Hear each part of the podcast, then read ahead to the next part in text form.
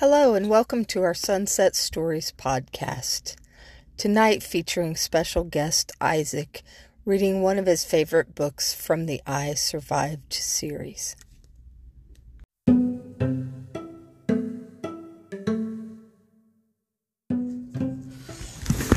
I Survived the San Francisco Earthquake. Chapter 1 The sky was still dark when the ground began to shake. Most people in San Francisco, San Francisco were still sleeping. Just a few were awake. Shopkeepers arranged their stores, getting ready for the day. Carriage drivers fed their horses. Newsboys ran down the sidewalk to pick up their newspapers to sell. An 11 year old Leo Ross was in a broken down building on a high on high on Rincon Hill when the rumbling started. Leo thought it might be thunder.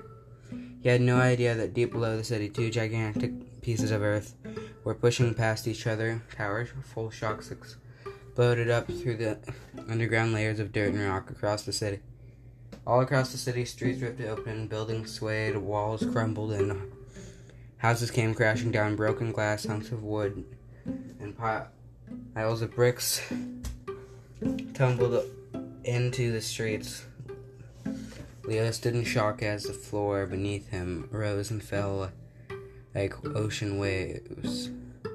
Hunks of plaster hit him on the head, windows shattered, spraying glass all around. He tried to scream, but his throat was, but his throat was covered with dust. He wanted to run, but he couldn't even stand. The shaking was too hard.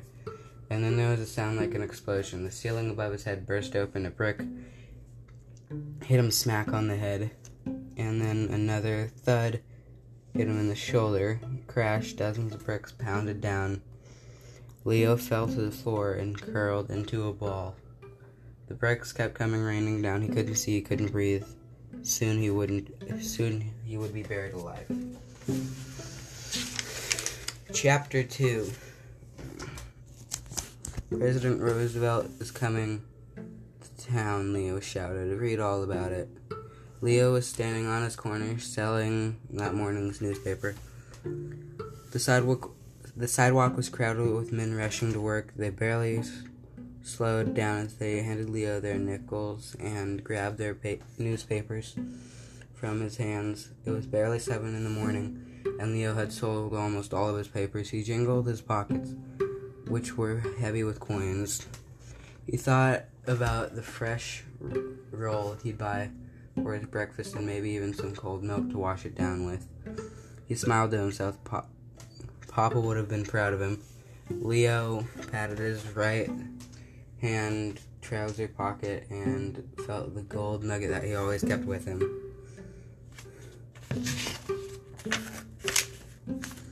It didn't look like much, kind of a chewed up yellow rock, but it was worth a fortune. Leo knew. Probably could get more money for it than he had earned in months of selling his papers. Uh, but he'd rather sell his heart than this gold nugget. Leo's grandfather had found it in a riverbed east of here during the gold rush. He'd handed it down to Papa, who had carried it with him everywhere. Grandpop got sick and died before Leo was born, but Papa kept him alive through the stories he'd tell to Leo. Each night, Papa, when Papa was putting Leo to bed, he'd take out the gold nugget, and Leo would hold it in his hand as Papa told tales of Grandpa's adventure, adventures across um, crossing America all alone in a creaky old wagon, almost getting eaten by a giant grizzly in the Rocky Mountains, surviving a forest fire in the Sierras, living in San Francisco when it was just a bunch of rickety houses in the mud. You're just like your grandpa, Papa always said. I see it in your eyes. You've got his good look. Okay. You've got his guts. Something remarkable is going to happen to you. I can feel it, can't you? And the way Papa would look at him with shining eyes, Leo d- did feel it. These past few months, ever uh, since the fever took Papa away, there had been days where, when sadness surrounded Leo, a feeling as cold, old and gray as the, as the San Francisco fog. He'd feel scared and very alone. He'd miss Papa so bad his whole body would hurt. But then he would think of Grandpop, who made his way all the way from New Hampshire to California all by himself. When he was just 16 years old, he'd hear Papa's voice uh, in his mind, bright and clear, telling him that he was lucky and brave and that something remarkable was going to happen. And Papa's voice was loud and and clear in this on this sunny day. Or it was until Leo finished selling papers. He he was walking down an alley, cutting through the cutting through to Market Street. Somehow he didn't notice the two boys who had crept up behind him. Next thing Leo knew, he'd been smashed against a brick wall and blood was gushing out of his nose.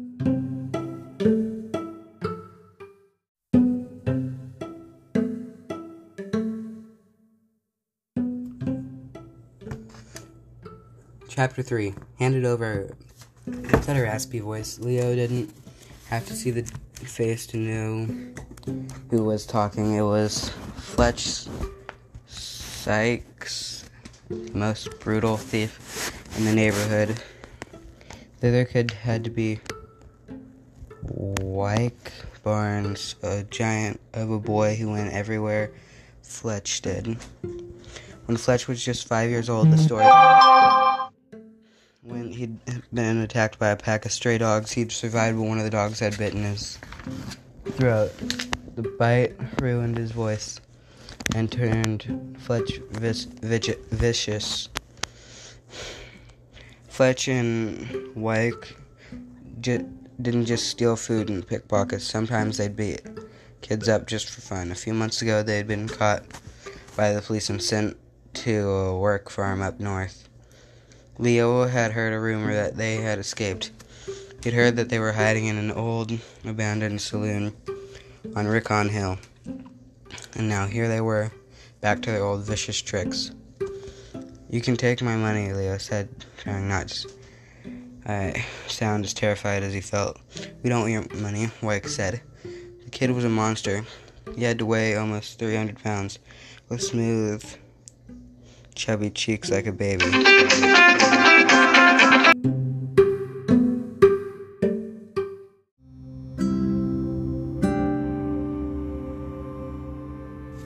Leo had showed him the gold nugget a few weeks ago. He must have blabbed about it to the kids on the street, and the story had gotten back to Fletch and Wyke. Fletch pushed Leo's face harder into the wall. The bones of Leo's cheek felt like they would crack, like the smell of an egg. I mean, like the shell of an egg. Take my money, Leo said again. I have more than a dollar. Take it all. We will, Fletch said with a rasping voice rasping laugh.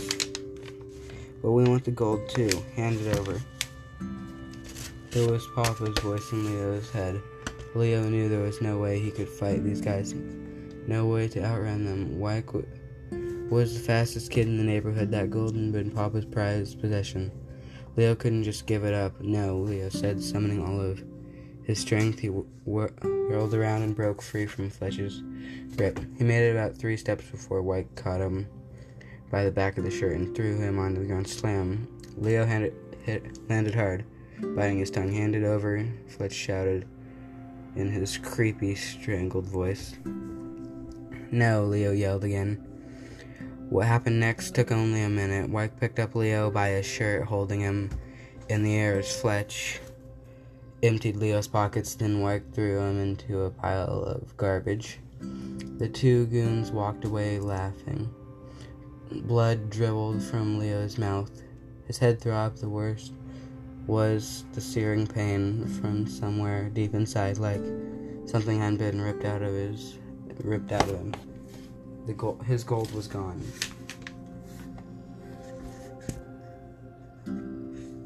Chapter 4 Leo had no idea how much time passed, then he heard a voice.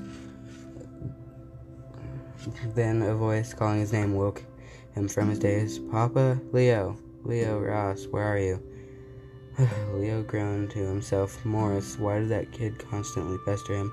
From the first day they'd met, Morris had acted like they were long lost brothers. They had both lived in the same boarding house. Leo ha- uh, uh, by himself in a tiny basement room. Morris upstairs with his uncle, a sweaty man with a huge stomach who yelled at the little girls when they played dolls on the boarding house steps every day when Leo got home. Morris was waiting for him at the front door. The kid would worked at a grocery grocery, but he spent every spare second at the public library. He always had some new fact to share with Leo. Leo, do you know that the that rat lives under that lives under the front steps? Did you know its Latin name is Rattus rattus? Leo, did you know that this neighborhood used to be a swamp? They filled it in with garbage and old wood, and then they built these buildings. Leo, did you know that the San Francisco Library has a million books? In Leo's heart, he knew that Morris just wanted to be pals. But Leo didn't need any friends. He especially didn't need a friend like Morris a skinny twerp who didn't go know when to shut up, a kid that wouldn't uh, a kid that wouldn't do Leo any good. What Leo, Leo had been thinking when he showed Mo- what had Leo been thinking when he showed Morris his gold?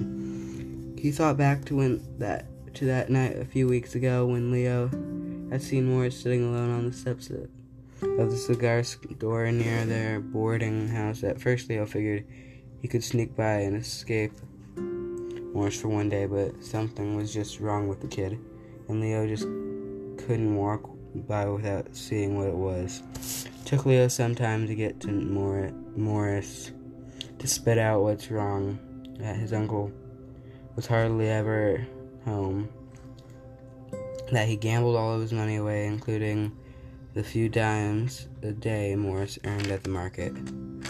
I have to get out of here, Morris said. My mom has cousins in New York City. I met them once. You'd love them, Leo. They're both teachers. They said I could go to their school. They always said I was welcome there anytime. Why don't you just go? Leo said. Then finally I could live in peace. How? I don't have the money to get on a train. My uncle laughs when I mention it. I'm trapped here. There was no cheering Morse up until Leo reached into his pockets and pulled, took out his gold. He handed it to Morris like Papa used to hand it to him. Leo's eye, Morris's eyes almost popped out of his head. Leo told him about Grandpop and how people laughed when he used to talk about one day crossing the wild country by himself.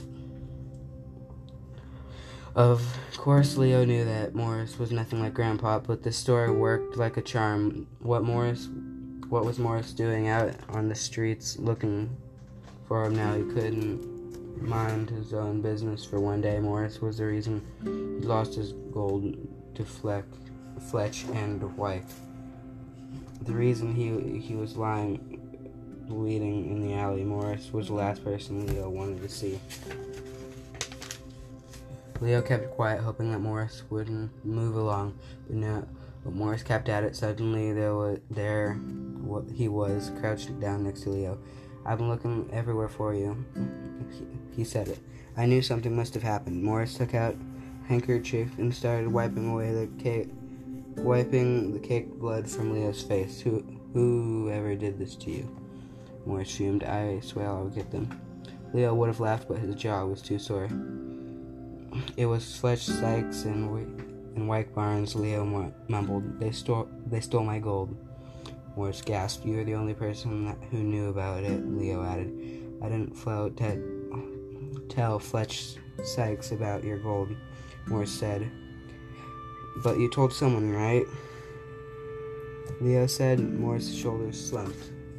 I might have mentioned it to some of the kids at the market, he said. It was such a great story and I well really got it really got their attention. Leo shook his head. That the kid was so desperate for friends, he'd spilled Leo's most important secret. He should clobber him. But no person could look sorrier than Morris looked now. Leo sighed, being mad at being mad at Morris wasn't going to get his gold back. He let Morris help him up and stand up. Together, they made their way back to the boarding house. Morris jabbered the entire way. I'm to help you get that gold back here, he said as they stepped through the front door. It will be sold by tomorrow, Leo said. Morris frowned. I know. That's why we need to get it back tonight. We, Leo said. Now he had to laugh. Morris really thought he stood a chance next to Fletch and Wyke. of course, they won't just give it back, Morris said, ignoring Leo's questions. We have to trick them somehow. Leo looked at Morris, and then, and right then, Morris didn't look like look like such a skinny twerp. There he was. There was a look on his face, a thoughtful and stubborn kind of look that reminded Leo of the way President Roosevelt had appeared on the front page of today's newspaper. The only thing missing was the bushy, bushy mustache. But what did Morris really know about the world? There were no books in the library about kids like Fletch and Wyke. Leo thanked Morris, and before Morris could say another word, Leo hurried down his to his tiny basement room, slamming the door behind him.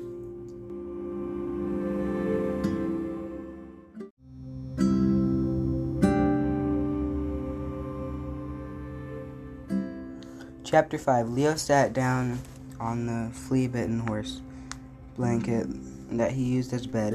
He rubbed his sore jaw. His stomach grumbled. He re- the best thing he realized would be to close his eyes, get to sleep, and forget about this day. He he closed his eyes, but he kept thinking about what Morris said. We could trick them. The words had wormed in their way their way into his mind. Finally, Leo sat up and lit a candle. Maybe Morris was onto something. Of course, Leo couldn't make those two goons hand over the gold, but maybe there was a way to trick them. Like the way Grandpop had tricked the grizzly bear. Leo could hear Papa's voice now in his mind, telling the story. It was 1849 and Grandpop was only 16 years old. Gold had been discovered in a stream bed uh, in northern California and Grandpop was heading west to make his fortune. It had been a long it had been a long tough journey. He'd been up he'd been held up by bandits near St. Louis. He came this close to getting bitten by a four foot long rattlesnake in the Indian Territory. Finally, he'd made it high into the Rocky Mountains. It was rough country, but beautiful too with streams as blue as the sky and fields of wild flowers that stretched out like rainbows. The sun was setting and Grandpop had, made his camp and built his fire. He got up to fetch some wood for the night. He was coming near. He was coming back over the hill when he saw an enormous bear three times the size of a man, Papa would say, stretching his arms up to the ceiling. The bear rose up and roared at Grandpop. Baring enormous teeth, Grandpop knew about the Rocky Mountain grizzlies. Ran faster than mountain lions. They could climb trees, they could rip a person into shreds with a swipe of a paw. Grandpop could see the bear's claws ten black daggers glistening in the sun in the setting sun. The bear stood there ready to attack. All Grandpop wanted to do was run, but no one can outrun a grizzly. They're too fast. All travelers are told this, and yet most men can't help themselves. The urge to run is just too strong to resist, but Grandpop wasn't like other men. Every muscle in his body was ready to run. He planted his feet into the ground. Think, he told himself, think. He couldn't escape from the grizzly bear. He couldn't kill the grizzly. His gun was in his tent. His only hope was to scare the grizzly away, but then, but how? Then Grandpop remembered the rattle, the rattle of the monster rattlesnake he'd killed in Pawnee, Indian Island. The snake was as thick as Grandpop's leg. Its rattle was five inches long, and that snake could have killed him.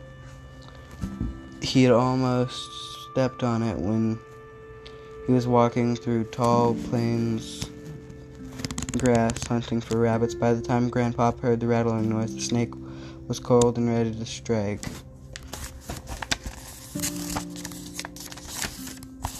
Without a thought, Grandpop had grabbed his knife from his belt and threw it. By some stroke, the blade landed in the center of the snake's head. The snake didn't die right away. It thrashed wildly, its bodily coil around Grandpop's legs. Grandpop had to hit it with the handle of his rifle. And then the snake was dead. Grandpop cut off the rattle for good luck. Far from those tall grasses in the prairie, the grizzly bear snarled at Grandpop, inching closer. Grandpop put his hand in his pocket and started shaking the snake's rattle. The sound rose up around them. Grandpop hoped the grizzlies were afraid of rattlesnakes. He'd hope he could trick it into thinking that he was some kind of huge rattlesnake man, a fearsome monster. The bear looked around, and Grandpa Up could see the fear in his eye, in its eyes. It let off one last roar and then scampered off, now sitting on his flea-bitten blanket. So Leo, uh, Leo realized that Morris was right. There might be a way to scare Fletch and Wyke to trick them into giving back the gold, just like Grandpop had tricked the bear into running away. And sure enough, sometimes in the middle of the night, Leo had come up with a plan.